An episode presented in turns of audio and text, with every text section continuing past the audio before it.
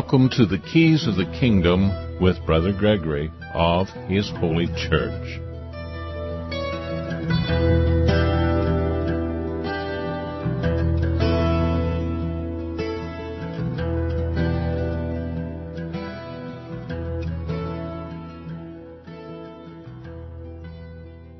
Well, welcome to Keys of the Kingdom. I'm Brother Gregory, and we're going to talk about the Kingdom of God, and we're going to talk about hierarchies and Christarchies, and we're going to talk about the princes are rebellious and companions of thieves. Everyone loveth gifts and followeth after rewards. They judge not the fatherless, neither doth the cause of the widow come into them. What are we talking about there? We're talking about Isaiah 123, and the lovers of gifts are the lovers of gifts, gratuities, and benefits. And we know that the greatest destroyers of freedom are the givers of gifts, gratuities, and benefits. And it would be almost comical if we understood what was really going on in the world today in all the countries of the world. People are concerned about governments getting too much power and abusing the people, abusing their God-given rights, abusing their uh, their position in the world. And the reason why they are able to do this is because men are not what they ought to be. They are the princes of rebellious and companions of thieves. They loveth gifts, and they followeth after reward. They want benefits.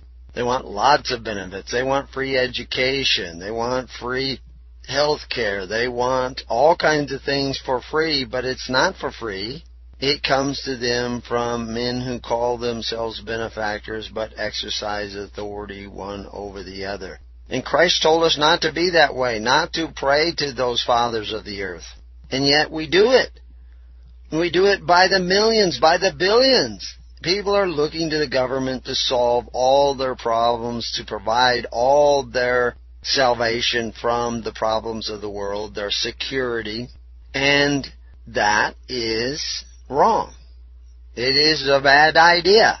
And they fail to judge, they judge not the fatherless, neither doth they cause the widow to come unto them. What do they mean, judge not the fatherless?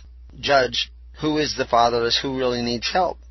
And they, they don't want the widows to come unto them. I had somebody who wanted to be a part of his holy church for a long time. He, he, he talked about becoming a part of one of our religious groups and congregations, but I I said, you know, really our focus is not on getting people out of the system, but getting people to judge the fatherless and the cause of the widow. In other words, taking care of the widows and orphans. And he said, what are the widows and orphans to me?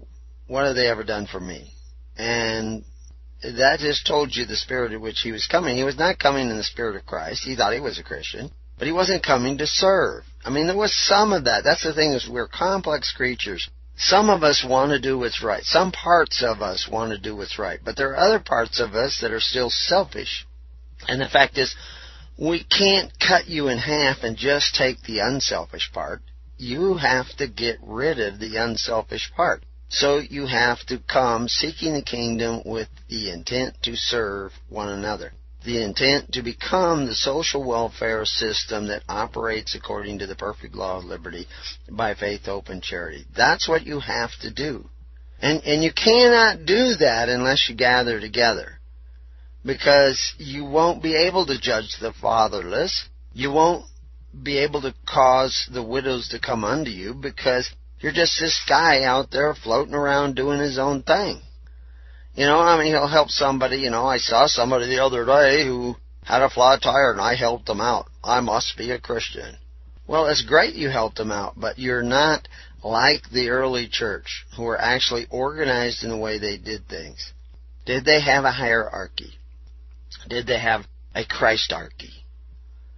Well, the problem isn't the word higher that doesn't mean higher H-I-G-H-E-R. That's H-I-E-R, air, archy. the problem is the word archy. Archy is the word for ruler, one who exercises authority one over the other. And that is the problem. There is an archy in the church, in the church appointed by Jesus Christ. Uh, but it is Christ who is the archy. It is not the individual. It is Christ ruling in the heart of the individual. There is a higher, which is the heir, those he appointed. He appoints them and they lay hands on somebody else and they appoint them, etc., etc. But they're not rulers. They don't exercise authority one over the other because they're not archy. The problem is the archy part of being rulers who exercise authority. What they exercise is service, charity, they, which is what Christ came to do. What did he say? Which is better, him that sits and eats at meat or him that serveth? He come to serve. And that is what we need to realize also, is that we need to come to serve one another. And that's why we gather together in congregations. And we make a record of that because they say in the Bible to establish all things but with two or more witnesses. So we form congregations of record. Congregations of record means you say, yeah, I want to be a part of this congregation because I accept this minister as a minister of Christ. I think this guy is a minister of Christ. Not everybody who accepts the minister has really thought out what that means, what that looks like. Is that person really like Christ? Does he meet the requirements of being the minister of the church as it says in Timothy? And, in other parts of the New Testament, they talk about it. Do you think this person really manifests the Spirit of Christ, or is he a little mixed up on what the Spirit of Christ really looks like? The definition of socialism is a theory or a system of social organization that advocates the vesting of ownership and control of the means of production and distribution of capital, of land, etc., in the community as a whole. But in Israel, in the kingdom of God, the investment of the means of production and distribution of capital of land is in the individual.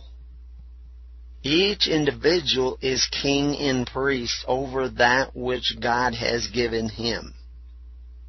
The state is in his hands, and he needs to be in the state that he ought to be. And the state he ought to be is the state of grace. And the state of grace comes by faith in Christ. And faith in Christ is fidelity to Christ. And fidelity is Christ is to have Christ in you. And to have Christ in you is what it means to do things in the name of Christ. Because you are actually acting like Christ, who came to what? To rule? Archy? Or to serve?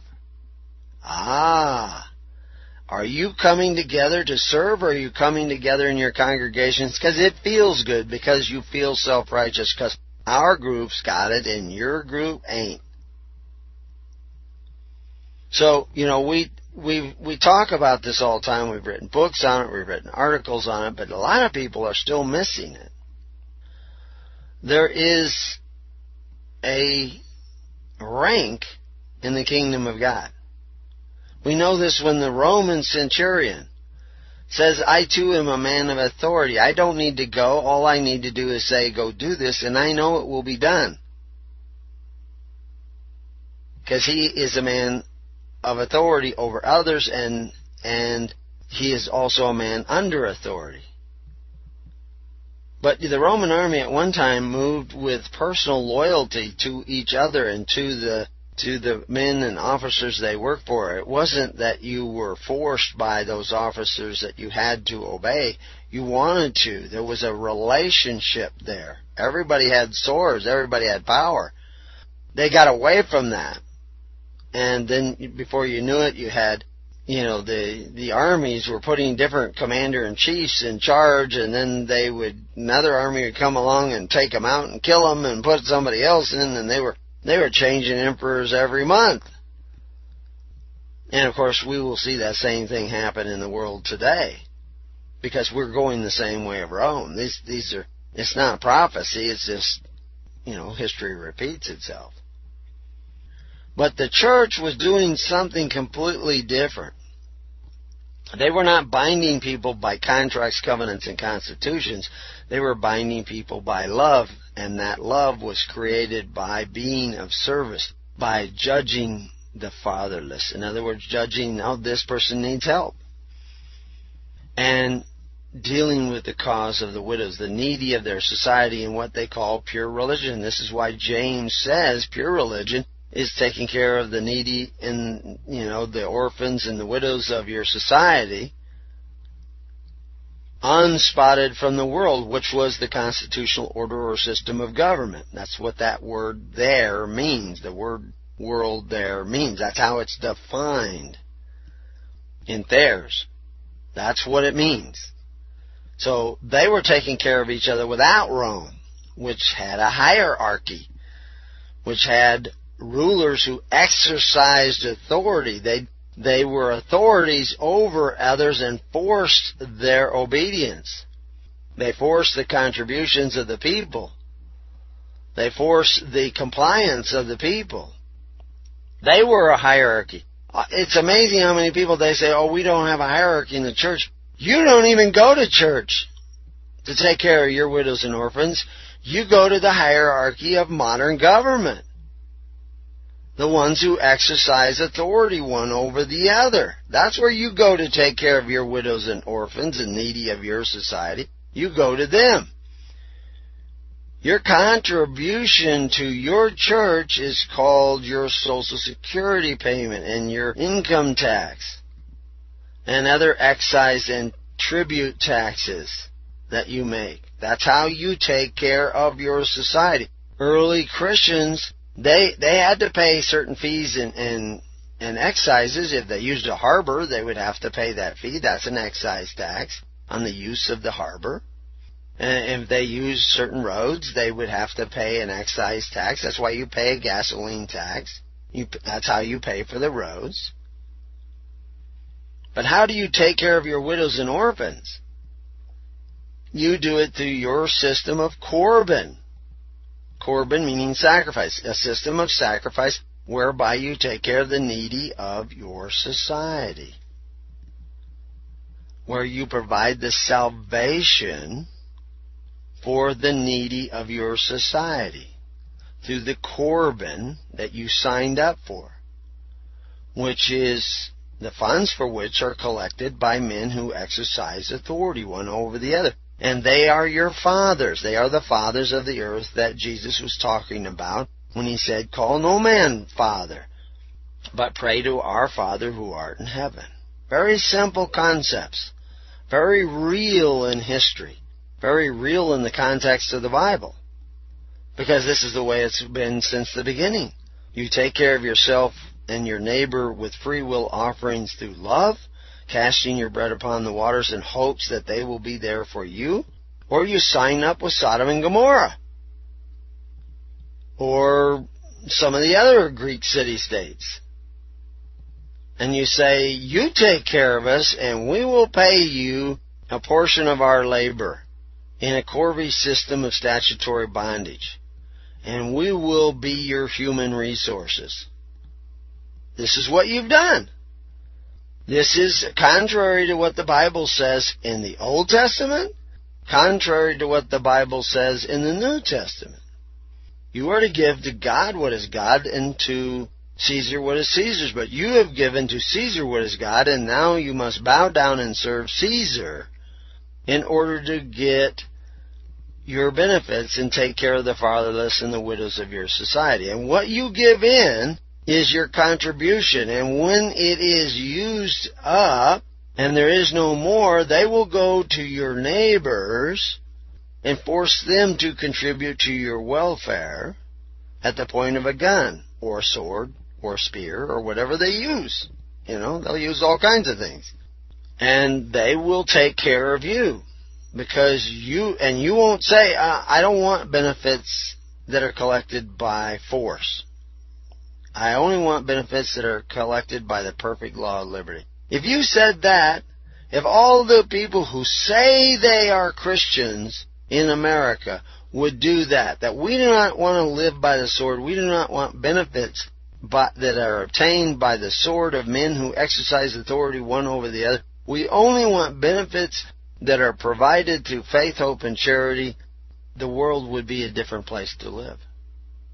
But those Christians have gone whoring after other gods. They have made covenants with them. They have prayed to them for benefits, knowing that they will not give them anything except what they take away from their neighbor. So every time they desire those benefits, they covet their neighbor's goods, and they violate the Ten Commandments. They violate the will of God and they do not really believe in what Christ was saying because Christ said the Corban of the Pharisees made the word of God to none effect, and the Corban of the Pharisees was how they took care of their mother and father when they were elderly and in need, and the widows and their orphans. Through the treasury, the Corban of the Pharisees that was collected by compelled offerings with statutory limits set up by the Sanhedrin.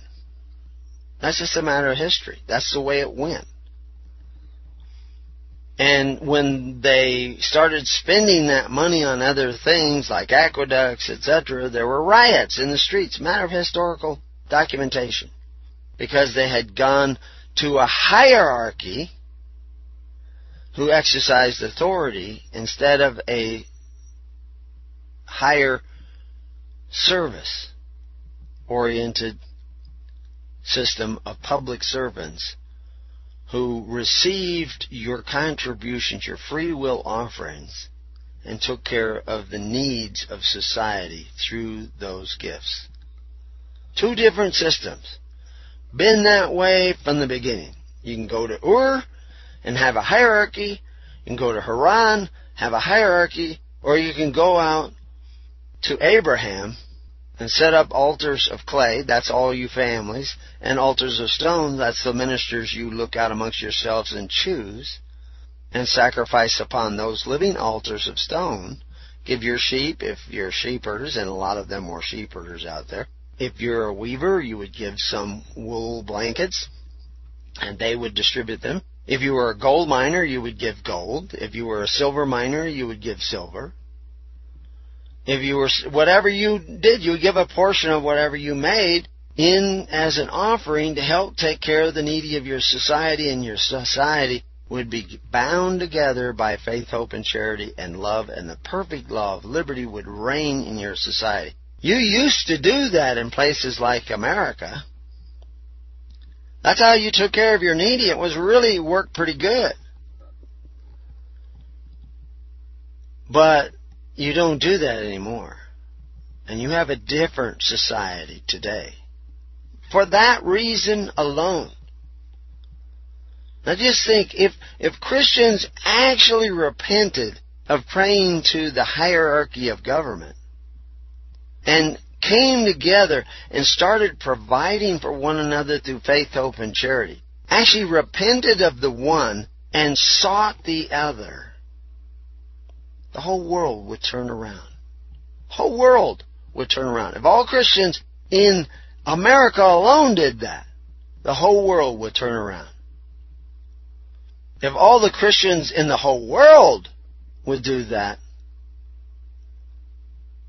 the, the world would become a, a haven, a heaven on earth a heaven, a haven for righteousness, and God would bless us accordingly. But as long as we go whoring after the gods who exercise authority one over the other in order to obtain our salvation by coveting our neighbor's goods, we will be snared in what should have been for our welfare, and we will be human resources. We will be merchandise because of our covetousness which is what Peter says. Through covetousness you will be made merchandise. Done deal. Already happened. You're already there. You're already collateral merchandise for debt. This is where you've gone. And there's no going back unless you repent. Turn around and start becoming the higher servants of Christ. the heir servants of Christ, the appointed church of Christ.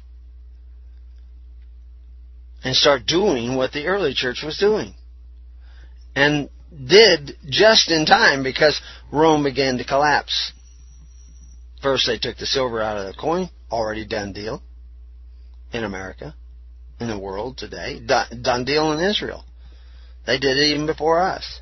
Done deal in Canada. Done deal in Mexico. Done deal everywhere. They took the silver out of the coin. Now they're even taking the gold out of the coin. Actually, there are some silver and gold coins around. But if you're a human resource, you can't count that as yours. You can have the use of it, but they can take it away from you anytime they want. So if you stockpile it up, lots of luck with that. They can take it away from you again. Even though HJR 192 was repealed, it was repealed under the condition that you didn't actually own that resource, that capital. You haven't had capitalism in the United States since 1913. Certainly since 1933.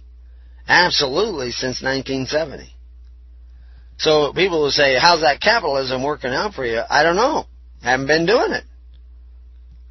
Because uh, you've been under the theory or system of social organization that advocates the vesting of ownership and control of the means of production and distribution of capital and land, etc., in the community as a whole is in the hands of the state. You don't own any land. We explain this in Law versus Legal. You don't own any land at all. You do not have the right to the use of the land that you paid $100,000, $400,000 for. You do not own it. You have a legal title that does not include, by definition, the beneficial interest. And the beneficial interest is the ownership. You are not the owner of the land. You are owner of a legal title that allows you to use the land as long as you pay the use tax. You are not even the owners of your own labor anymore. Employee versus enslaved in, count, in covenants of the gods. You are not the owners of your labor. The state owns your labor and they can say, well, this year you're going to give 20%. Oh, no, we changed our mind. This year you're going to give 30%. Oh, no, we changed our mind. This year you're going to give 40%. You're not the owners of your money. You can't even be the owners of gold and silver anymore if you're a citizen of the United States. And the same goes for Canadians and, and Mexicans and Australians and all these people because the same system is everywhere. The whole world. There, I can't find a country, although there are a few groups out there without specific countries, and maybe there might be one country that is not a part of that system.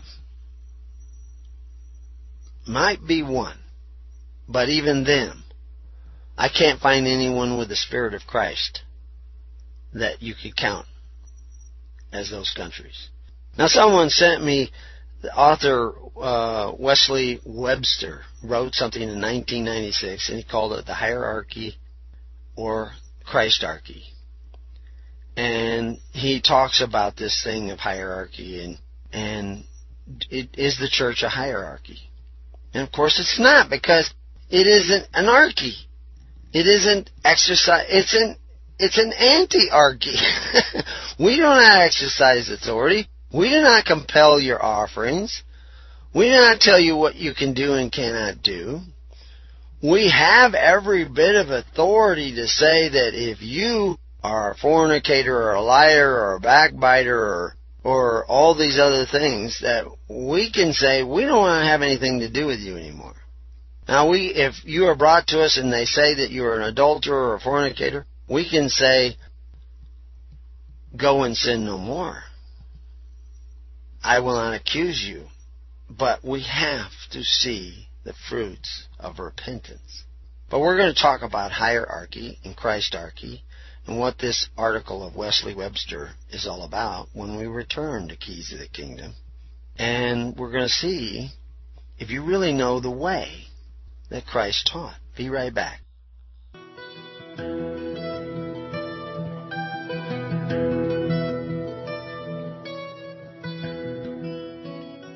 Well, welcome back to Keys of the Kingdom. We're talking about thy princes are rebellious and companions of thieves.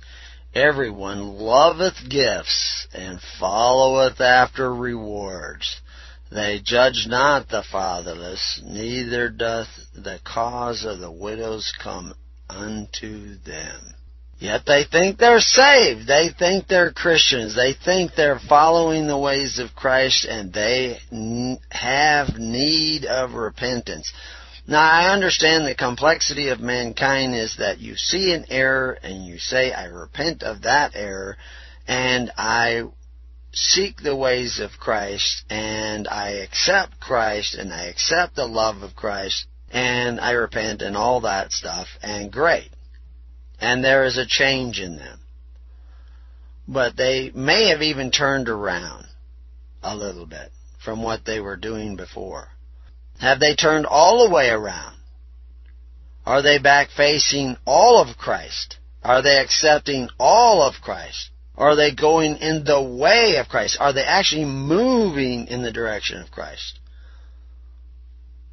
Or are they just looking at Christ far off, saying, I really ought to move in that direction, but tomorrow maybe.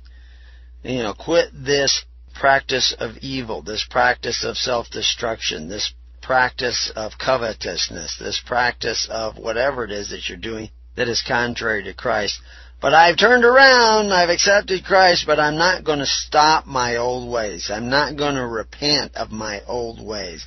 I'm going to keep doing them. I'll repent of a couple of them because they were really making me look bad. But I'm going to go back to my old ways. The fact is, you can't change. You have been given over to a reprobate mind.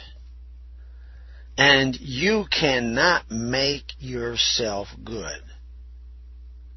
But you can head back to the Father with a hope of service to the Father like the prodigal son. You need to do that. You need to go back to the Father with the intentions to serve. If you don't do that, you will not be king and priest. You will not. It's just not going to happen. You will take your reprobate mind with you on whatever trail you're going, but you will be off course. You know, if you leave Los Angeles headed for Japan and you are three degrees off in your direction, you know, you're headed for Tokyo, say, and you're three degrees off. I, I think I remember this right from my navigation days. Then you continue on that course you will miss Africa. you will not even, you will miss altogether Japan, Asia, and even Africa. You'll sail right by them all. Three degrees. That's all you have to be off. And you'll head down into the southern currents and then you'll just keep on going and you will miss entirely. It used to be amazing the navigators who would go all the way across the ocean with no good clock to figure, you know, you have to figure longitude and latitude and you can't figure them both unless you know the time. And they didn't have a good way of knowing the time. Now they, they could take readings now and then, but it was very hard to tell exactly where you were. And they were hidden islands. These were, these were guys who were pretty good navigators. Now, how are you at navigating towards the kingdom? You say you want to seek Christ, go the ways of Christ, know Christ, accept Christ. Abraham wanted to do God's will. And through faith, his faith was counted as righteousness. But what did he do that showed faith? That he that he believed that he would have a son someday? Yeah, because he left his nativity, his family. He left his family. He left his kingship as the eldest son. Haran was dead, and he was heir to Haran. He could have ruled comfortably in Haran. He had a position of prestige even in Ur. But his father picked up and left Ur and went to Haran, but he created another city state. Another system much like Ur, much like Sodom, much like Athens, much like many of these other city states, with better or poorer systems of benevolence. They always have to balance it out or else the people will rebel. But they're offering gifts as benefactors. That's what that's what Nimrod was, a mighty provider instead of the Lord. That's what it means to say a mighty hunter before the Lord. He was a provider. The word there is not normally hunter. It's normally provisions. A provider. A giver of provisions. Those benefits that we see talked about in Isaiah 123. But they were benefits. How did, how did he have the funds by which he could give those benefits? He took them from your neighbor. So Wesley Webster, in his article in 1996, says, How does God govern His church? Does God work primarily through one man? Is the true church a structure like a pyramid? Well, actually, a pyramid might actually be true. Depends on how you mean it. You know, a pyramid, of course, has this wide base and then goes up by steps. But are those steps of service or steps of authority? Because the Levites went up by steps, but they were naked without authority. That's why the people had to weave their underwear. That's what it says in the Old Testament. They had to make their underwear out of linen because when they went up by steps, they would reveal their nakedness if they didn't have this underwear on because they weren't steps of authority, but they had rank. But it was a rank determined not by power over others, but by service.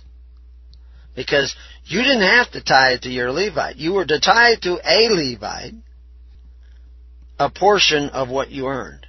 You were to give it to him every year. And that uh, portion might be 10%, 20%, 30%, because there were more than just the 10% sacrifice.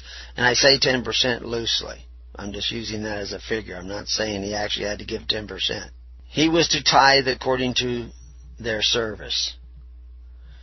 If they provide a service, they should, a laborer is worthy of his hire. He's working for God. Just as the ministers of Christ should be working for Christ. They're an employee of Christ. Now, Christ does not have an employer identification number, but according to the laws in America and most countries, you can be an employee of Christ and you don't need an employee identification number. An employee identification number such as a social security number is a federal employee identification number. That's what it actually is defined. You can get get one from two different places. You can get a TIN or you can get a social security number. They are both employee identification number, federal employee identification number, and as a federal employee you have to pay the tax. And you can't, if you've had the number and gotten benefits with it, you can't just throw the, the number out because the country's in debt because you've taken those benefits. And what are those benefits? Public school education, employment, uh, by a someone who has a federal employer identification number. You, what should have been for your welfare has become a snare. You are snared, and don't think you can just shine it on and disregard your yes and now say no. Big mistake. That's not the plan. That's never been the plan of Christ. There is a plan that can set you free. But you have to follow that plan. And that plan is found in the true church, established by Christ, because that was part of the plan. He goes on to say, for years, most of us with the, the Worldwide Church of God, which is evidently where he came from, WCG, background, were taught that government in the church is hierarchical in form. I don't know where people get this, but evidently it did. He goes on to say, we believe God directed the church by directing the top man and everyone else through a descending chain of command. All power was invested in the top man and de- delegated at his sole discretion. No doctrine, ordination, or major decision could be made in the church without author- authorization from this earthly head. Now, that's just not the way it was originally set up, although there, that's not the only church that does that sort of thing. There are other churches that do it as well, and there are smaller churches that do it. Even just some home churches actually have a pastor who is just authoritarian. He just isn't in as big an organization. The minister only has authority over how he will serve because he is working for Christ, and if Christ is in his heart, Christ will tell him how he's going to serve. Whether he is going to uh, serve in this way or serve in that way or do this or that. And it's up to the individual members of his congregation decide whether or not he's doing a good job. Because the means of production are the people. And it, we are trying to deliver every man back to his family and back to his possession. And so the structure of the church is that the power is in the hands of the people. So when they tithe to a man, they are giving consent saying, I think this man is of Christ. They are making a choice. And they can stop anytime they want. And they're not to tithe to the man to create a great central treasury of funds. The funds are supposed to be in your purse, not in some golden calf or big vault. It's in your purse. You, you pay him according to his service, but not to rule over you, but to serve Christ. So you have a choice to make, and you better pray about it before you pick your minister. The structure of government in the church took the form of a pyramid, he says. The earthly head at the top. No. What supports the church? It's the stones at the bottom. And they can do that. They can support that pyramid, but not to rule over them. They support it by choice. And they, they do this by supporting the immediate minister that they can keep an eye on. They can see what he's doing. Ten families get together and pick that minister. He goes on in his article and he talks about it was thought, therefore, that Moses was at the top of the pyramid and that underneath him were the captains of thousands, captains of hundreds, captains of fifties, captains of tens, in descending ranks. This structure was transferred to the New Testament church by saying that the apostles sat in the seat of Moses, the earthly head of the church. No, but that's not what Moses was doing. They had their tens, fifties, hundreds, and thousands, but when they chose a king who would be a central ruler, which was called a rejection of God, he had his tens, fifties, hundreds, and thousands too. But he appointed them as he saw fit. Moses was appointing those you chose. He's saying, you choose who you are going to get. He wasn't saying, this is going to be your Levite. This is going to be your Levite, and this is going to be your Levite. It was not top down. It was bottom up. You chose the minister. And you chose him by tithing to him according to his service. And he chose a minister. And that minister gathered with other ministers. And they chose a minister. And they created this rank of service. But the power was always from the bottom up. Never given to the top man to come down. Because it was God working in their hearts. Moses was trying to lead them people to that system from the very beginning, but they said the people were weak. They said, we, we can't hear God. Their hearts were too hard to have the law written in their hearts. They said, you listen to God and you tell us. You guys been doing that ever since and you're screwing up. Because now the guy sitting in the seat of Moses is sitting in the White House. I don't care who it is. I'm not picking on the guy that's there. He's a victim of your sloth. The same as Saul was a victim of the sin of Israel. He was given too much power and it corrupted him. And you guys have been doing the same thing. Year after year, you give more and more power to the men who exercise authority because you're neglecting your responsibilities of deciding who is going to be the minister of your family. The minister of your family is down at the county seat or the state government. That, that's the ministers who ministers to the widows and orphans of your family. You're the ones that are greedy for gain. You're the ones that say, let's all have one purse. You're the ones who have been running to evil, as it says in Proverbs.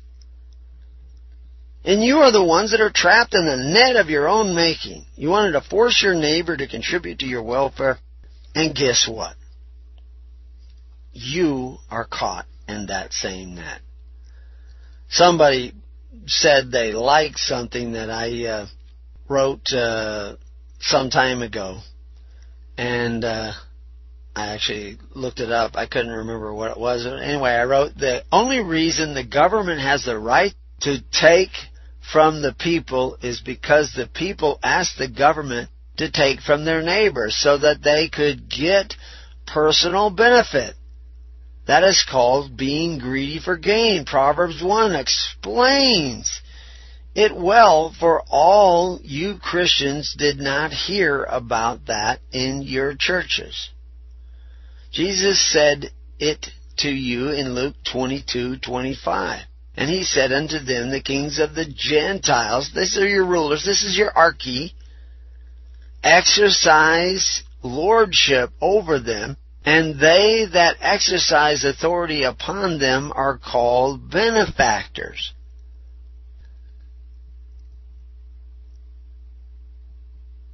This is, this is what we've been doing wrong from the very beginning. This is what you have done over and over again. You read Proverbs 12:24, "The hand of the diligent shall bear rule, but the slothful shall be under tribute." Slothful in what? Slothful in pure religion. Pure religion is what? Taking care of the needy through faith, hope, and charity. Through the perfect law of liberty. You're not in love with liberty. You should not have it. It is too precious to give to those people who are slothful in it. You need to repent. You need to turn around. You need to go another way. And saying that you accept Jesus doesn't make that so. The hierarchy that they imagine Moses was is not what Moses was. He wanted you guys to learn to govern yourselves in faith, hope, and charity by loving your neighbor as yourself. That's why he said you must love your neighbor as yourself. That is why Christ said you love your neighbor as yourself. And you have to tend to the weightier matters of law, judgment, mercy, and faith. This is the building block of the church. This is what he's really been talking about. In the article, he says the primary building blocks of the church, according to Carl McNair, how the church functions, roles and duties of members, hosts, deacons, and elders. Global Church News, July, August 1994. It was taught that this structure was supported by Ephesians 4:11, 1 Corinthians 12:28, uh, which is and God hath set some in the church, first apostles, secondarily uh, prophets, thirdly teachers, after that miracles, then gifts of healings, help, governments, diversities of tongues. He goes on, and in 13.1, Though I speak with the tongues of men and angels and have not charity, I am become as a sounding of brass or a tinkling of cymbals. Now I added that because that's, that's the key.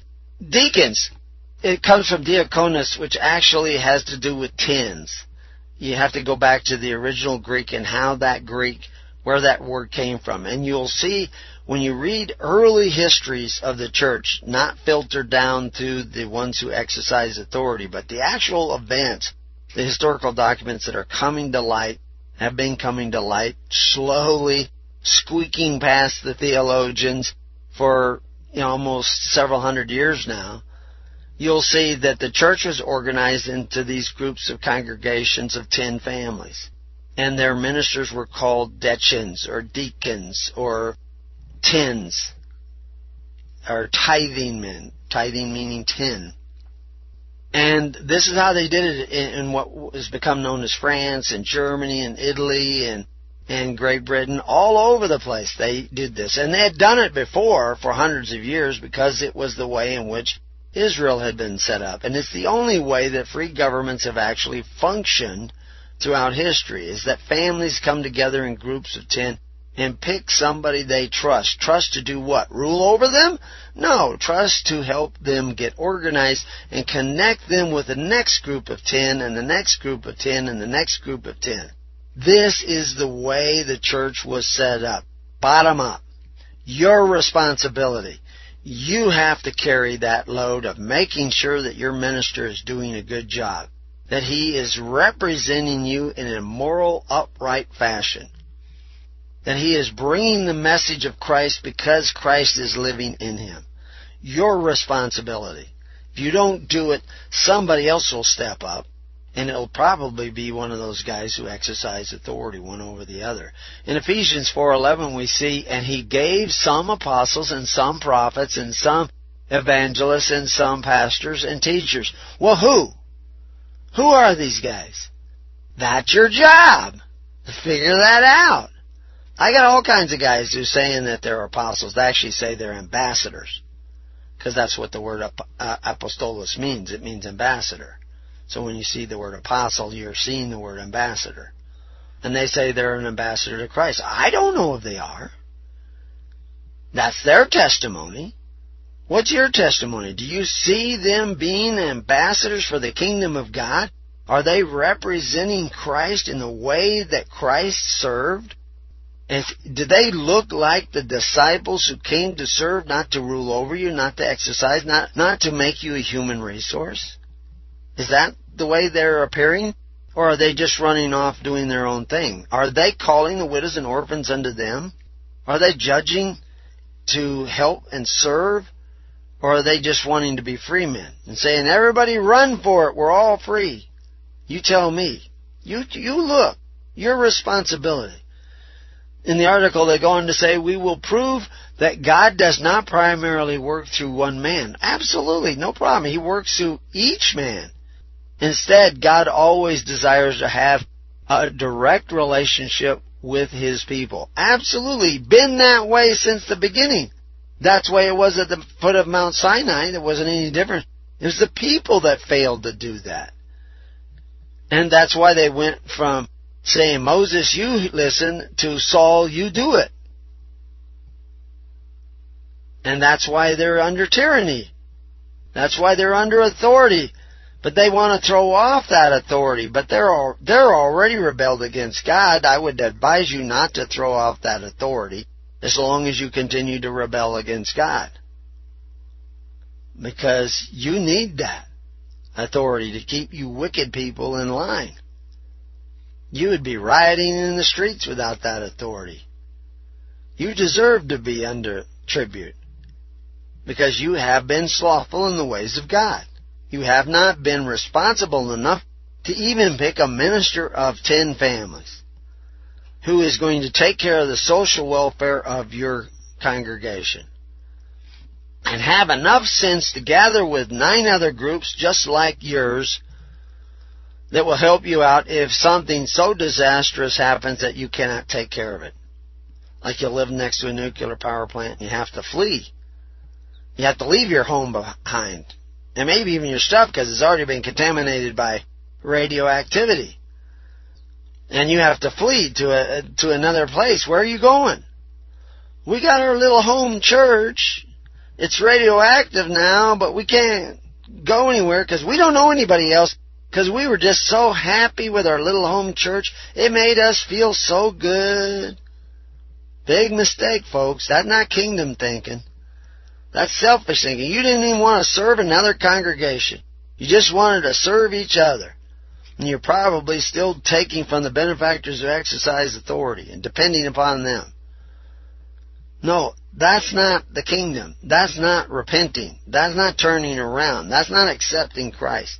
That is not His church. You got to turn away from that. We didn't get very far in this article, and we're already at the end of the hour. This is a big, long article. But we're going to talk about these offices and what they actually were doing in the first century church in our next show. Until then, may peace be upon your house, and may God be with you.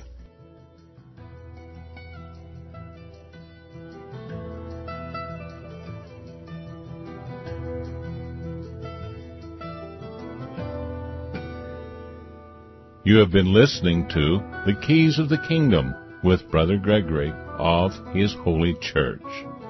For more information on the educational ministry provided by His Holy Church and Brother Gregory, including services, counseling, lectures, books, and other audio materials, please write to His Church at Summer Lake, Box 10, Summer Lake, Oregon 97640.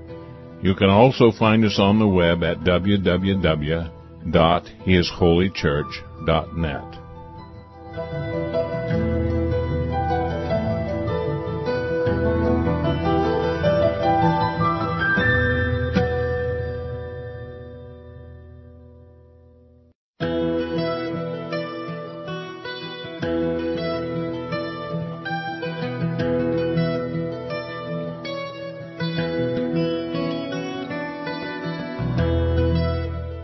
Welcome to the Keys of the Kingdom with Brother Gregory of His Holy Church.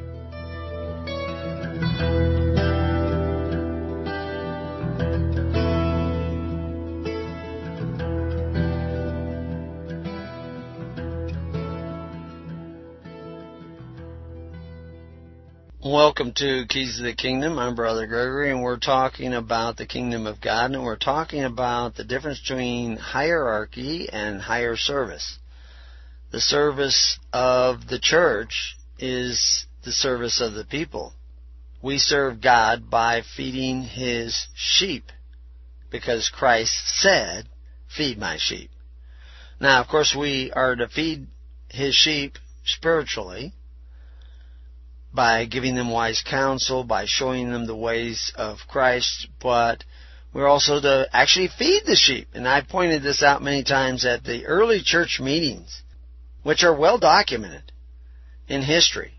Sometimes poorly translated, the documentation, but it's still well documented, where they talk about the Eucharist of Christ, the thanksgiving of Christ, is actually loaves of bread, not a wafer, not a crumb of bread, but loaves of bread and sacks of grain to help get people till the to the week to survive because Rome was in economic collapse, runaway inflation, devastation of business, devastation of economy. The price of wheat was skyrocketing. It had gone from six denarii for a sack, which is about six dimes, to eventually over a hundred thousand denarii. Why? Because there was no more silver in the Roman silver denarii. They had a new idea. They they had set up literally a Federal Reserve through the temple at Ephesus and to other temples like that that were in charge of their money systems and the underwriter insurance programs. They had their systems of social welfare, but they were predicated on a way that was called by Christ that made the Word of God to none effect. It was the Corban of Rome, which is what the way Herod and the Hasmoneans and and the Pharisees had gone. They had gone the Corban of Rome instead of the Corban of Moses. The Corban of Moses depended upon free will offerings. The Corban of the Pharisees depended on forced offerings. There was still the opportunity of free will offerings, but there were forced offerings. I was just hearing the other day that a local public school was built on land that was donated to the school system by a local rancher. He actually donated the land to the government to build the school. He didn't charge them. But they built the school with taxpayers' funds. They pay the teachers with taxpayers' funds because that part of what they did was great. I know the people that donated the land; they're great. They they do all kinds of voluntary work. They don't live fancy. They they have a certain amount of assets, but they are very generous people. They are close to the kingdom of heaven. But they built a school that is funded by tax dollars. And those tax dollars are provided by men who call themselves benefactors but take away from your neighbor. It is an unchristian system to do that. It is the system of Caesar, the system of Rome. And this conflict was going on at the time of Christ and at the time of Paul. Paul's brother, half brother, was extremely charitable individual. He built charitable institutions in Great Britain. He built charitable institutions. His father had built charitable institutions in Cilicia. He, he was an extremely charitable individual because Romans were very charitable. When they built their temple, people would come down and throw nuggets of gold underneath the cornerstone uh, in advance, and they would pay money to build the rest of the temples. But by the time of Augustus Caesar, those temples were beginning to be funded by tax dollars and by tribute and by what Augustus would take from those who opposed him. He would, you know, take all their lands, all their property. He was extremely rich. Half of, under Augustus, half of the government dole was sometimes paid out of his own pocket. That was common amongst the Romans in those days. But, they were going another way. They were creating another system that was not a good deal. Was a bad deal. And that was the system of Corban like the Pharisees that made the Word of God to none effect. So we, we began the show talking about that quote from Isaiah in 123 that talks about the princes are rebellious. You are to be kings and priests, but you are rebellious kings and priests. You are the princes who have as a companion thieves and robbers. That Jesus said, You have made my house not a house of prayer, but a house of thieves and robbers. Why? Because they had created this system of Corban that makes the Word of God to none effect, which is you had to pay in according to statutory requirements, and we will tell you who you be your ministers, and they will tell you what you're going to get. It was top down. That's what they had done. They had gone from a system of faith, open charity and free will offerings to a top down system. They loved gifts. They loved benefits. They followed after those benefits. And they ate of a table of kings, of rulers, or of archies who exercised authority. And their table was a snare. And Paul tells you this. David tells you this. Proverbs tells you this. The ones that don't tell you this are the ministers in your churches who say, just come and believe. But if you have any need, go to the men who call themselves benefactors and exercise authority. They will take care of your widows and orphans. But in Isaiah it says, They judge not the fatherless, neither doth the cause of the widow come unto them. You're not doing that in your churches anymore, and that's how come I know you're not really a church established by Christ. Because the church established by Christ did that. If your church is not taking care of the entire social welfare of your congregations, then you're not yet His church. You're still part of the church of Rome, of Caesar. Because you still pray to the men who call themselves benefactors who exercise authority, to the fathers of the earth. You got a long ways to go. You're worried about incorporation of your church? Yeah, good, good point. But if you stop there, you ain't gonna make it. You gotta become the government of God, taking care of the needy through faith, hope, and charity. That's gonna take some real sacrifice on your part, probably. But if you gather amongst yourself not the slothful, but the diligent, it won't be as hard as you think. Now they talk about elders in this article that we were looking at which was an article by uh, Wesley Webster. He talks about elders served their families as representatives and leaders giving counsel and guidance. They were representatives of their families and tribes, not lords. Well, an elder is actually the oldest father in your family. That would be, he might have married sons and their families, but he was grandpa. That's the elder of that family. Until he dies, his sons were not sui juris. They were not entirely in possession of their rights. If they, his sons wanted to get married, they went to him and asked permission to get married. And the father signed the marriage certificate saying, yes, I grant permission and then they married by the permission of their father. And they were still part of the family of their father, but he would give that permission freely and they would begin their own family. if they died and had a daughter and and uh, a daughter-in-law and and children, the elder of the family, the older grandpa, is now responsible for her well-being and the children because they're still part of that family. And he will depend upon his other married sons and unmarried daughters to help support those children and unmarried sons to help support those children. Because family was the key building block of the government of God. Now, he may not have enough resources to do this, especially if there's been more than one death or disaster. And so he gathers together in a congregation of nine other families like his own. He is an elder by circumstance. He's not appointed an elder. Elders were appointed to other jobs within the church. An elder is an office of the family, not of the church. You got to get that really clear in your head because you're kings and priests. The elder is the king of his princes, his sons and unmarried sons and unmarried daughters. His daughters, when they get married, they're now in another family. And they will be kings and queens in that family as that family grows and matures. When they first enter in, they're only princesses and princes. That's the way the system works. It's not a hierarchy, it's a patriarchy of families.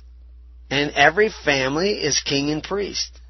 And they have a responsibility of coming together and forming allegiances of love for one another. Alliances of faith. Not contracts, not covenants. Your congregations have no corporate nature. They are free assemblies. Not even associations, free assemblies, because what they give to their minister, they give entirely. And he must decide how it is to be used. He goes on in the article and he talks about, though we are not given exact details, it is reasonable to conclude that each of the 70 major family branches subdivided further into smaller family groupings led by elected elders. No, we actually are given great detail throughout history that they, you know, this 70 has to do with something else. And we see 70, uh, Council of 70 in the Old Testament. We see that 70 were following Christ. Why? Because they weren't just walking down the street kicking up dust. They were actually forming this other institution of the ecclesia he was training his disciples to be the ministers of a system of social welfare that did not exercise authority. When he was heralded as king, he implemented that by giving orders in the temple that they could not do this and they could not carry vessels around. They could not carry weapons even to force the contributions of the people. Now he wanted his people carrying weapons. That wasn't any problem with that. But he did not want those weapons to be used to compel the offerings of the people. And this is why he's pointing out, this is why there's so much talk of him in the treasury itself, in the gastophone. That's the royal treasury. He's telling them we're not going to do it that way anymore. We're going to do it the way that Moses said to begin with. Free will offerings. And you guys who have been appointed from the top down, you're fired, you're fired, you're fired, you're fired, you're fired. Those are the porters of the temple. Nobody could fire the porters of the temple but the king. Been that way since David. It tells you that in the Old Testament. The porters, the, the gatekeepers of the temple, the money changers, because they had to change the money into their coin in order for it to be acceptable. And they charged a little bit for doing that, but they also got a clip because they were the porters of the temple. But they were they were expected to collect uh, millions of dollars in silver and Jesus came along and said, You're fired, you're fired, you're fired with a string whip, which goes back to ancient Egypt using the string whip to fire. And the hook to hire ministers. The way it was meant in the kingdom is Christ was not to appoint who is to sit on the left and who is to sit on the right from the top down, but his Father decided this, and he decided it through the hearts and minds of those kings and priests, those people of the congregations. They decided who was going to sit on the left and the right. by picking a minister of their congregation. That's why it's so important that when you pick that minister of your congregation, you pick him wisely. That he is walking according to the Holy Spirit. He is not easily dissuaded from the ways of Christ, the ways of our Father. Because there, there is a burden with that job of being a minister. And he needs to be well versed and practiced in that ways of the Spirit. So it's your job as, a, as kings and priests to pick that minister who is moving according to the righteousness of God. And then he picks his minister. You still have power. If he picks a minister that is, like in the days of Samuel, is taking bribes and in this system to misappropriate the funds that come up to him and not do his job and not connect the congregations of tens, hundreds, and thousands. You say, you know, you picked that minister, but I've heard these reports and I've heard those reports. What's the deal? Have I picked the wrong minister who picks the wrong minister who picks the wrong minister? I want to see changes. And the and the minister needs to scratch his head and not be given to bribes from the bottom either and say, you know, I think this guy is still doing the will of Christ. And we know, we know what the will of Christ is, to serve, to care for, to take care of the needs of others. This is what they were doing in Israel. They were running their whole country, whole country, whole nation, facing marauders and, and Amalekites and Amaleks, and able to support their armies with free will offerings, able to support the needy of their society. You know, after they had these wars, there were widows and orphans galore. Did they just starve in the streets? No, they had a system of social welfare based on faith, hope, and charity. And when the war was over, the war continued in righteousness to care for those survivors. There were no pensions, automatic, no entitlements, but you took care of the wounded. Men came back wounded, couldn't farm their fields. You had to help. The war continued after the war, and it was a burden. And people said, we don't want war again.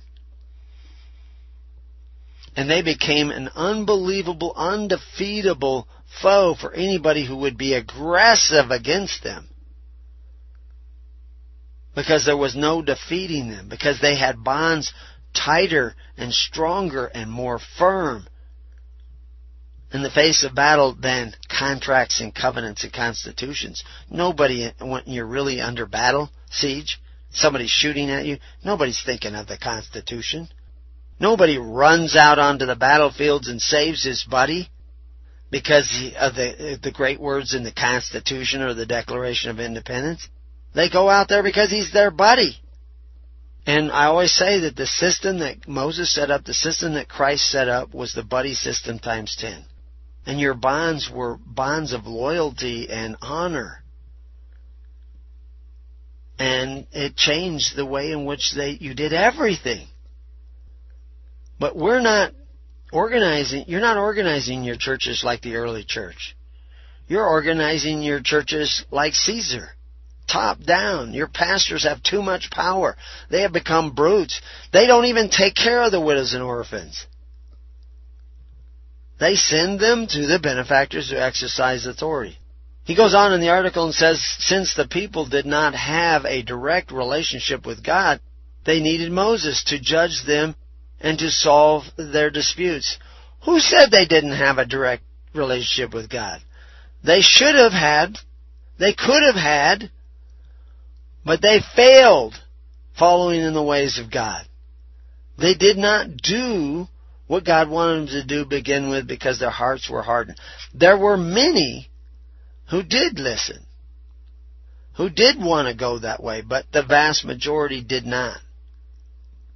In the early church, they had to learn this more so. They were they weren't leaving Egypt. They wouldn't leave Jerusalem even until the fall of Jerusalem some 30 years later. But they were still learning what it meant to be the government of God, to be the kingdom of God, how that was to operate. Modern Christians haven't got a clue hardly. And those of you who are beginning to wake up, you're not doing it. You're not walking that walk. I know some of you are wanting to. Some of you are beginning to take those steps.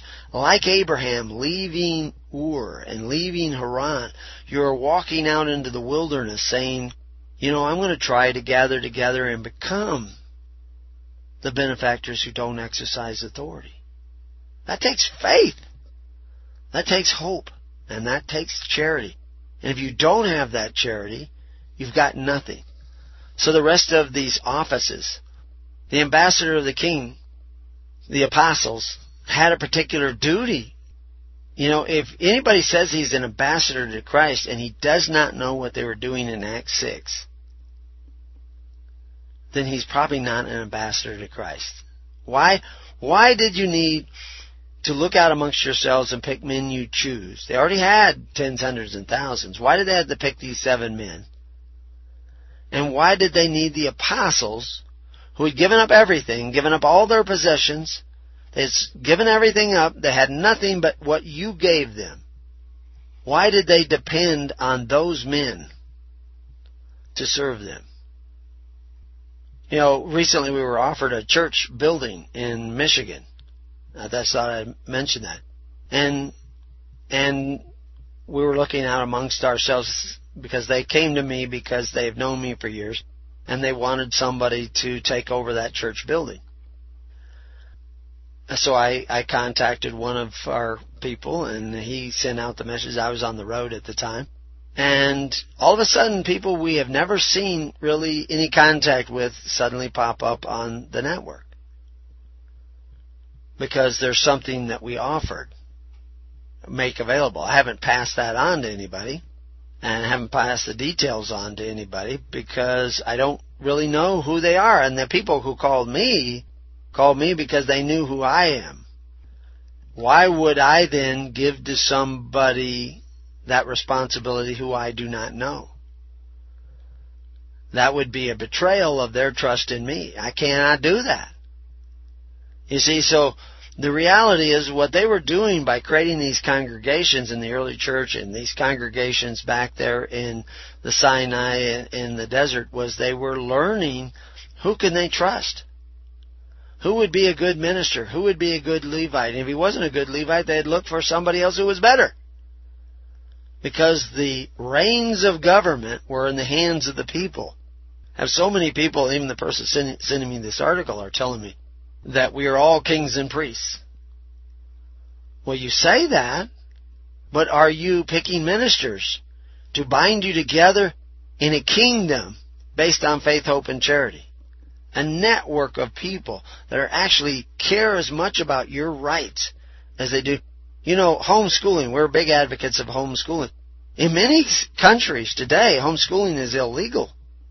Families have had to flee the country of their birth in order to teach their children. Where did they go? What country did they go to? Because they had to leave everybody they knew in their country. Well, the kingdom is not dependent upon the United States or Australia or Canada. We can go anywhere. And we can be accepted anywhere. We're a separate government, kind of like the, the, the Knights of Malta. You know, they, They've been a separate government for 900 years. We've been a separate government for 2,000. They have no land, but they make their own money, their own postage stamps, everything. They're a separate government, recognized by hundreds of countries, but they have no land. Well, His holy church, established by Jesus Christ, can say the same. Except everybody who says that they're His holy church are not really doing what Christ says. So it's up to you, kings and priests, to figure out who the real church is. It's kind of like truth or consequences. You got to pick the right guys. The guys who are really here to serve and make you a stronger people, not weaken you. Not deliver you into the bondage of Egypt, but to set you free so that you can stand as free souls under God, which is what the kingdom of God is really all about. But it requires that you be elders in your family and that you take on the responsibilities of government through faith, hope, and charity. Nobody gets a paid salary here. But everybody should be paid for the work that they do. But we don't operate by force. We don't operate by accountants. which they called scribes in the Bible. Those that's what they are, or they're accountants. You, when you got registered with the baptism of Herod, you would be registered by a scribe. I would put your name down in the book, and you would have to pay in, but you would be guaranteed an entitlement. But that Corban, that system of sacrifice made the Word of God in none effect. So, yes, there is heirs who were appointed the kingdom. We see Christ saying, I appoint unto you a kingdom. But they do not exercise authority one over the other. They do not uh, put crowns on the heads of single men and say, this man shall rule over this whole nation. No.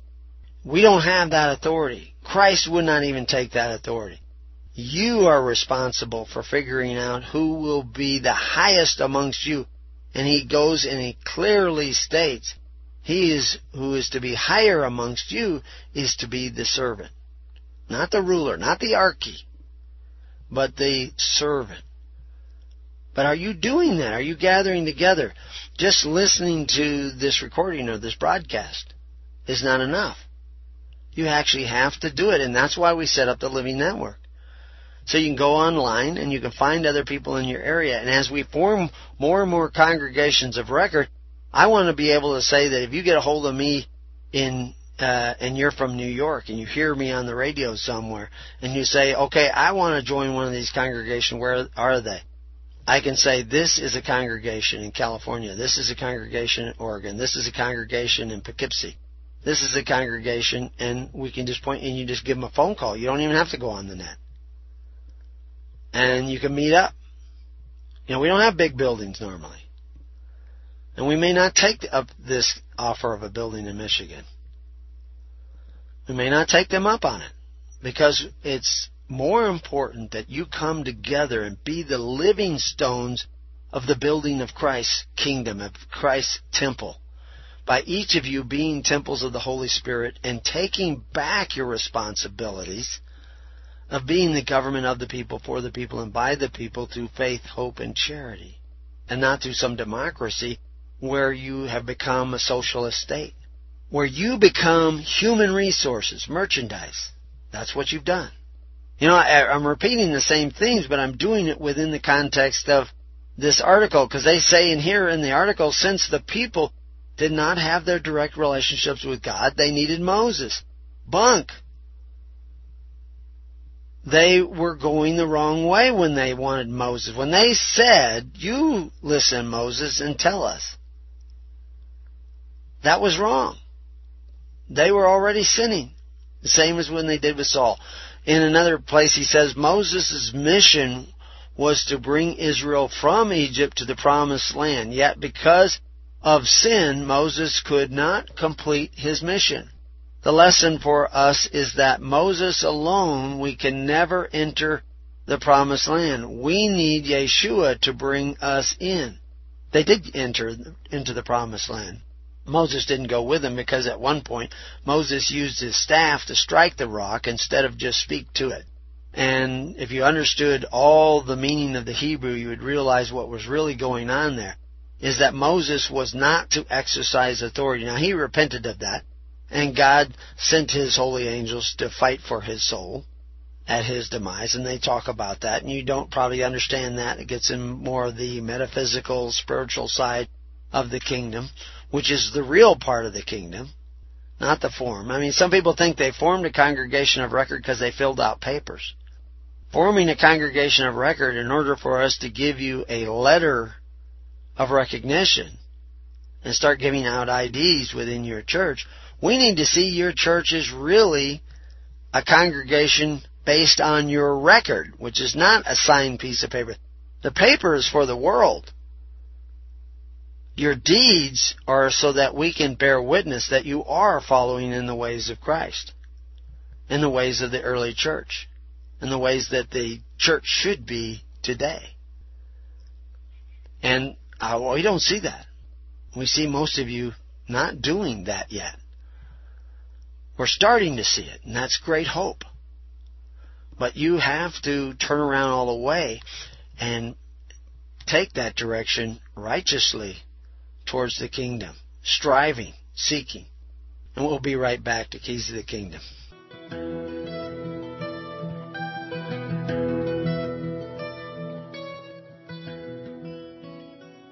Well, welcome back to Keys of the Kingdom. We're talking about this hierarchy, and we have a number of other shows that we've done and and uh, recordings that we've made on archy and and the word anarchy is without archy. It means no archy, no exercising authority. And in that sense, Christ was preaching a government that was an anarchy. But we have this idea that anarchy are these rebels that throw over buses and they just run around do anything they want. There was still law in the kingdom. It was just to be written on our hearts and our minds. The, the law of the Ten Commandments is still there. There's no removal of that.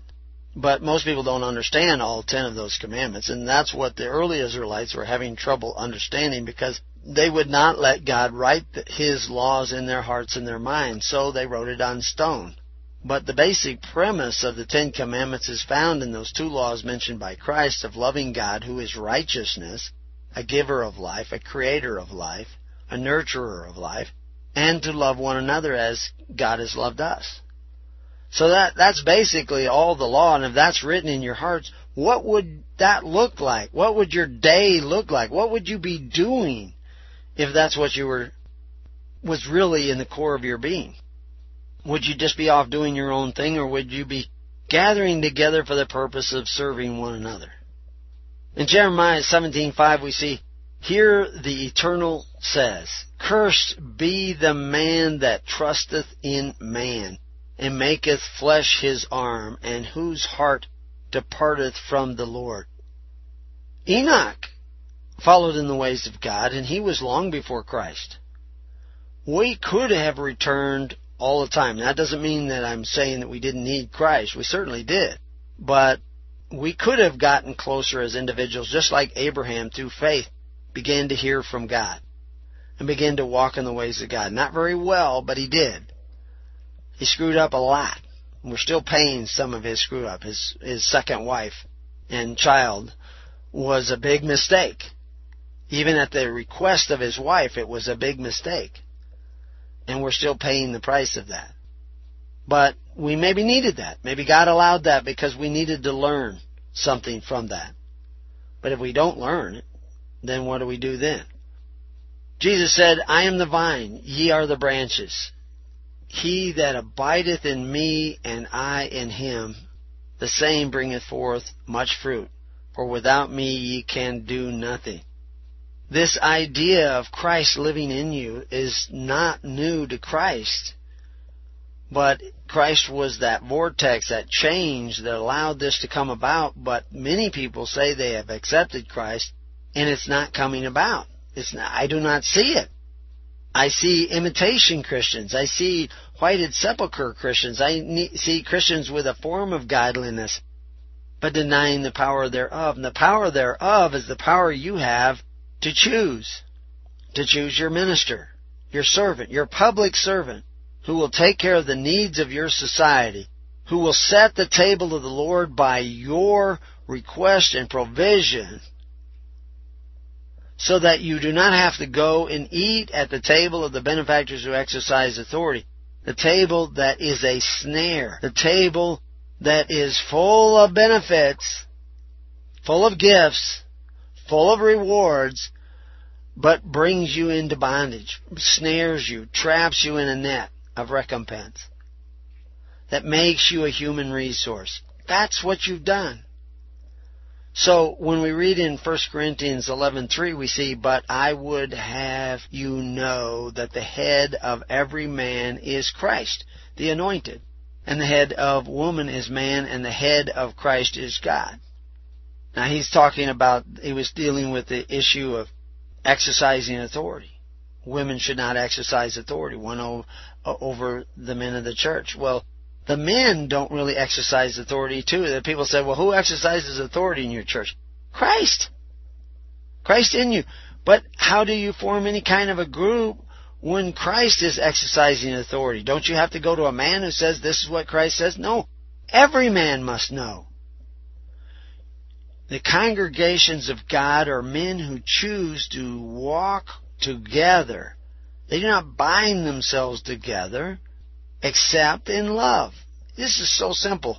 I shouldn't have to keep repeating it. but I do.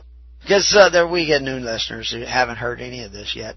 And sometimes, you know, it's amazing. Some people listen and listen and listen and they never quite get it and then all of a sudden one day they get it. So, you know, the repetition of it is important and I always try to add a little bit extra like I'm taking out of this article. But many of these quotes that he's using, I use. And the funny thing is, is this article was sent to me by somebody who thought that his holy church was becoming some sort of a hierarchy. I don't have any authority over anybody. I have authority over that which is given me, but I don't own any of the people. We are forming free congregations, free assemblies. You're going to need that if you want a free society ever. This idea of Moses taking you to the desert and saying, run for it, you're free, is just not the case. You know, I had some guy named Gino once who says, yeah, I'm freeing Americans one man at a time. Well, that's, that's goofy. He just got one man after another devoured and destroyed economically. He got people robbed of millions of dollars because of his shenanigans. And they just went out and they were slaughtered, literally, financially. Some probably even died because of his freeing one man at a time. Without teaching the people how to be the government of God and take on the responsibility of taking care of one another.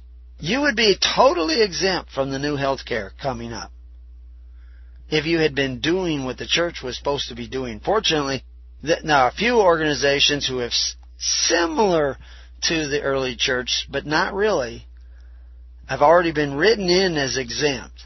But it says that your organization had to begin before, I think, 1976. Well, if your church is established by Christ with real apostles of Christ, which I'm not going to even claim. I'm not going to claim that.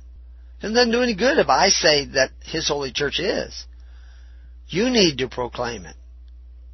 That you're going back to Christ as the head of the church, who appointed ambassadors, apostles, to look at, uh, to have you look out amongst yourselves, pick men you trust, they would appoint them over this business. That becomes a church controlled organization. The church has been around, according to Supreme Court ruling, since at least Constantine, which is really a falsehood, because the church didn't begin with Constantine. That's where some people took a wrong turn. and the individual sent me this EM and says, Do you think Constantine established the church? the legal church? No. Christ established the legal church. This is the King of the Jews. This is the King of the Jews. This is the King of the Jews. Written there, recognized by Rome, by Pontius Pilate, that Jesus Christ was King. They didn't come out and say, in a couple hundred years we're going to start preaching the kingdom of heaven is at hand when Constantine agrees. Constantine actually was stepping away from the ways of Christ. And we show that in the book Thy Kingdom Come. This person is sending me reams of information to read and he hasn't even read our book. He doesn't even know where we're coming from. He hasn't even done the courtesy of listening to what we are actually saying and reading what we put down in black and white. And we offer it all for free. But he doesn't do it. But I used, I said, well, give me opportunity for some material for the show. In Ephesians 1, 22, 23, we see, hath put all things under his feet and gave him to be the head over all things to the church, which is his body, and fullness of him that filleth all in all. Well, how does he do that? In each of you priests and kings. But you are not priests and kings unless you are doing the job that he gave the priests and kings that he gave the church for. You have to start taking care of one another. And being the benefactors who don't exercise authority. You all have to do this. In order to do this, you will need public servants. Now, in the world, you have public servants, but they come with guns. We don't come with guns. We come to help you help each other. And if we don't do a good job, fire us. Say, I don't recognize you as a minister anymore. I'm looking for somebody who will actually do what Christ said to do. It says, The Father hath committed all judgment unto the Son, and hath given him authority to execute judgment also, because He is the Son of Man. But it is Christ working in you where this is manifest. Paul never did away with the law. He says, uh, does this make the law to none effect? Does this, does this do away with the law? God forbid. When you really have Christ in you, you will manifest the law. You will love one another. You will care for one another. You will provide for one another. I'm amazed at the number of people who think they're out of the system and everything, and you start mentioning charity, they go berserk. They go like, oh, well, everybody does that. That doesn't have anything to do with it. It has to do with not having a driver's license. Bunk. Doesn't have anything to do with that. Especially if you have to abandon your family and starve them so that you can have no driver's license and go around yelling that you're a free man. Bunk. It's, that's a lie.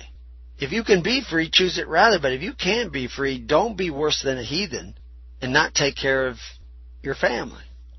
Now, our family has, you know, done without a lot of things other families could have ha- uh, uh, had, and we could have made lots and lots of money, but we've taken everything we've had and we've given it to the church.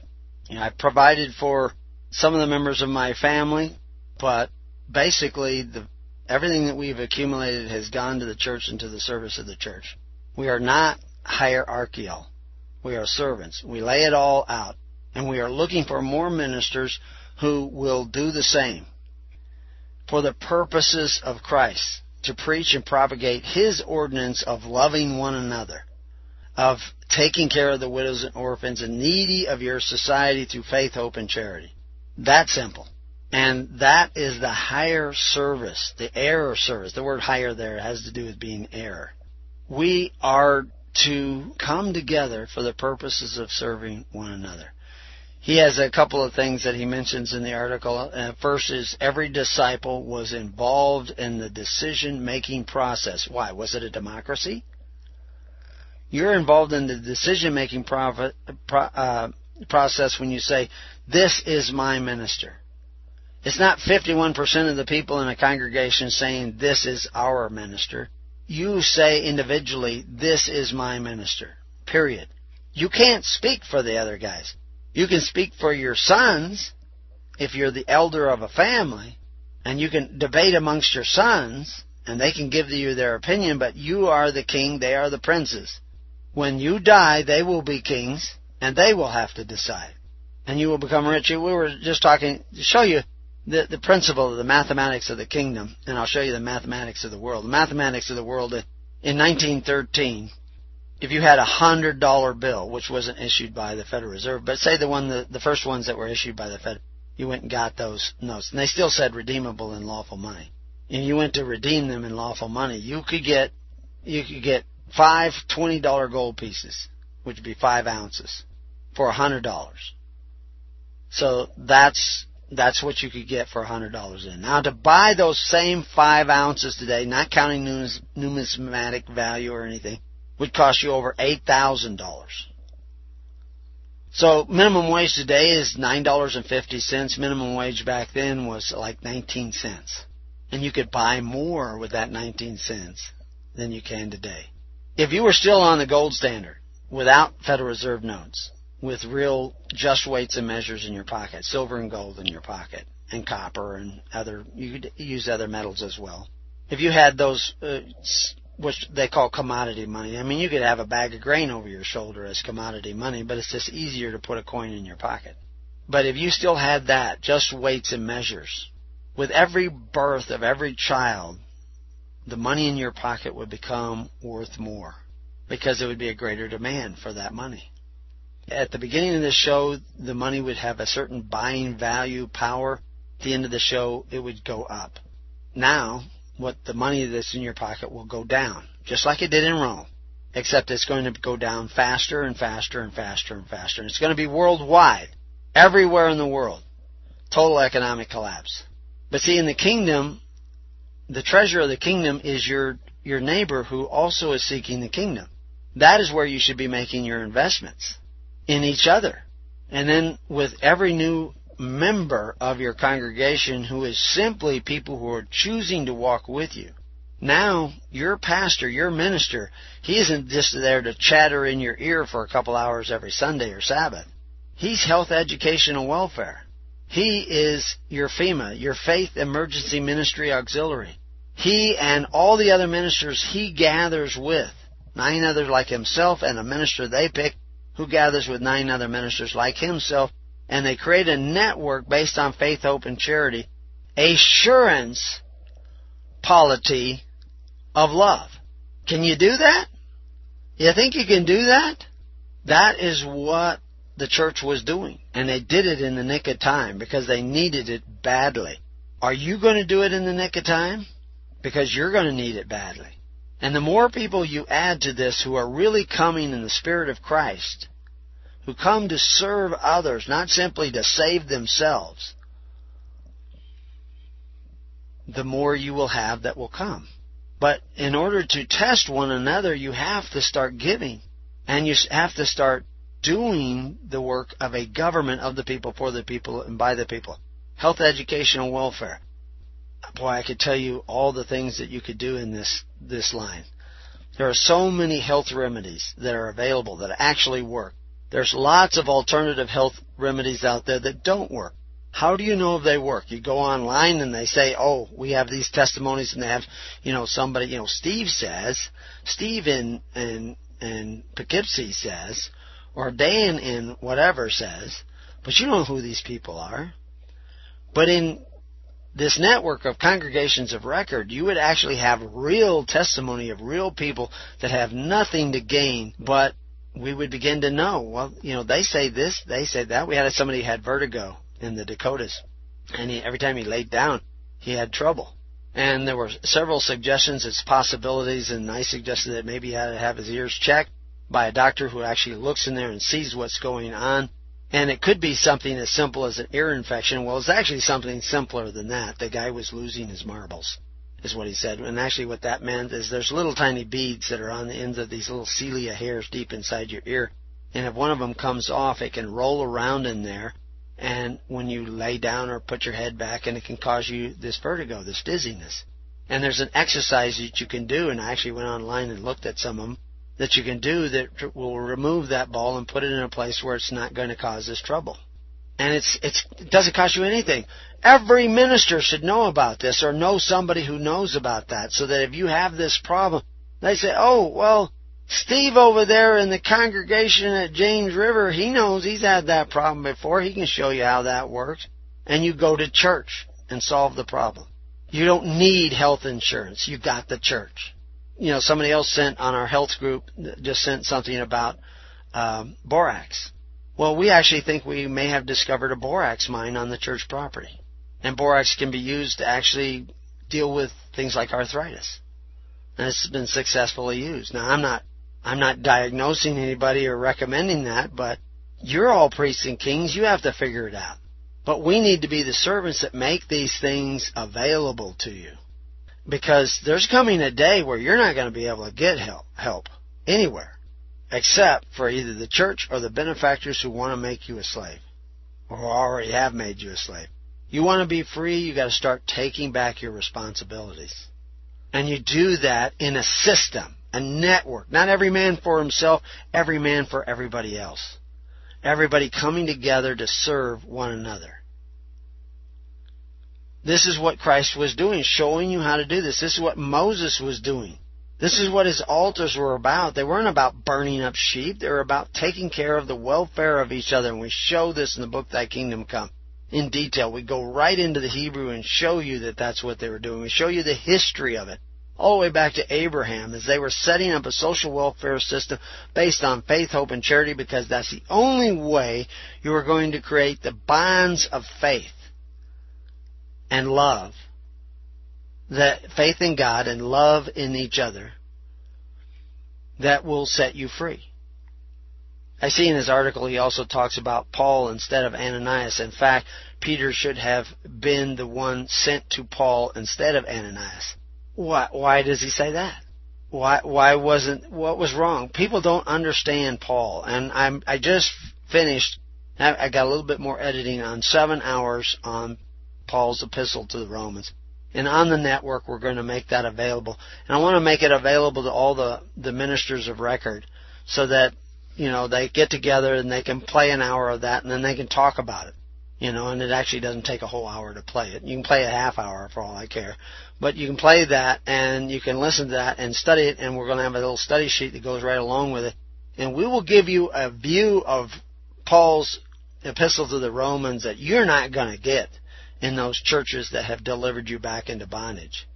You're not going to get them in your incorporated churches.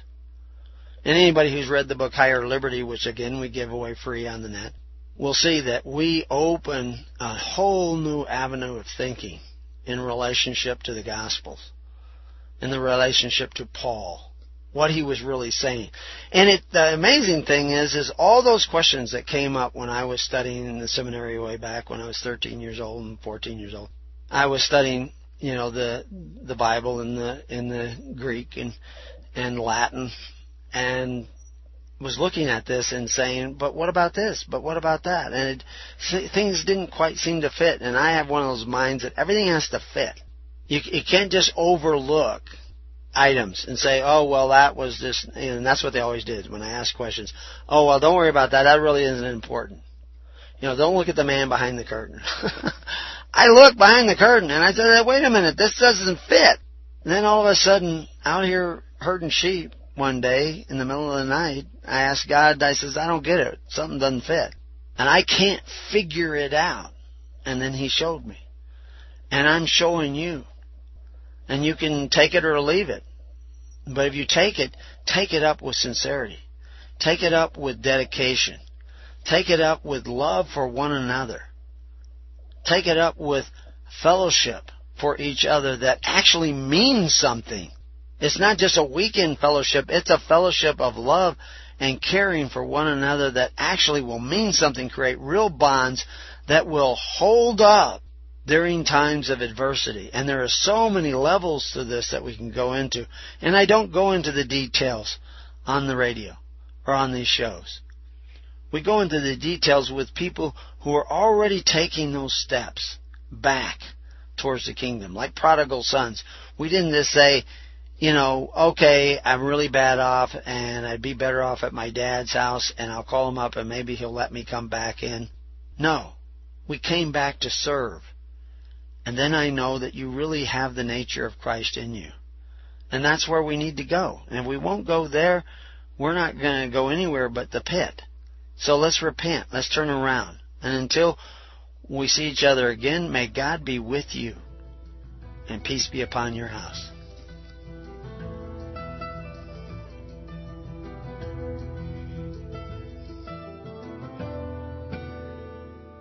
You have been listening to The Keys of the Kingdom with Brother Gregory of His Holy Church.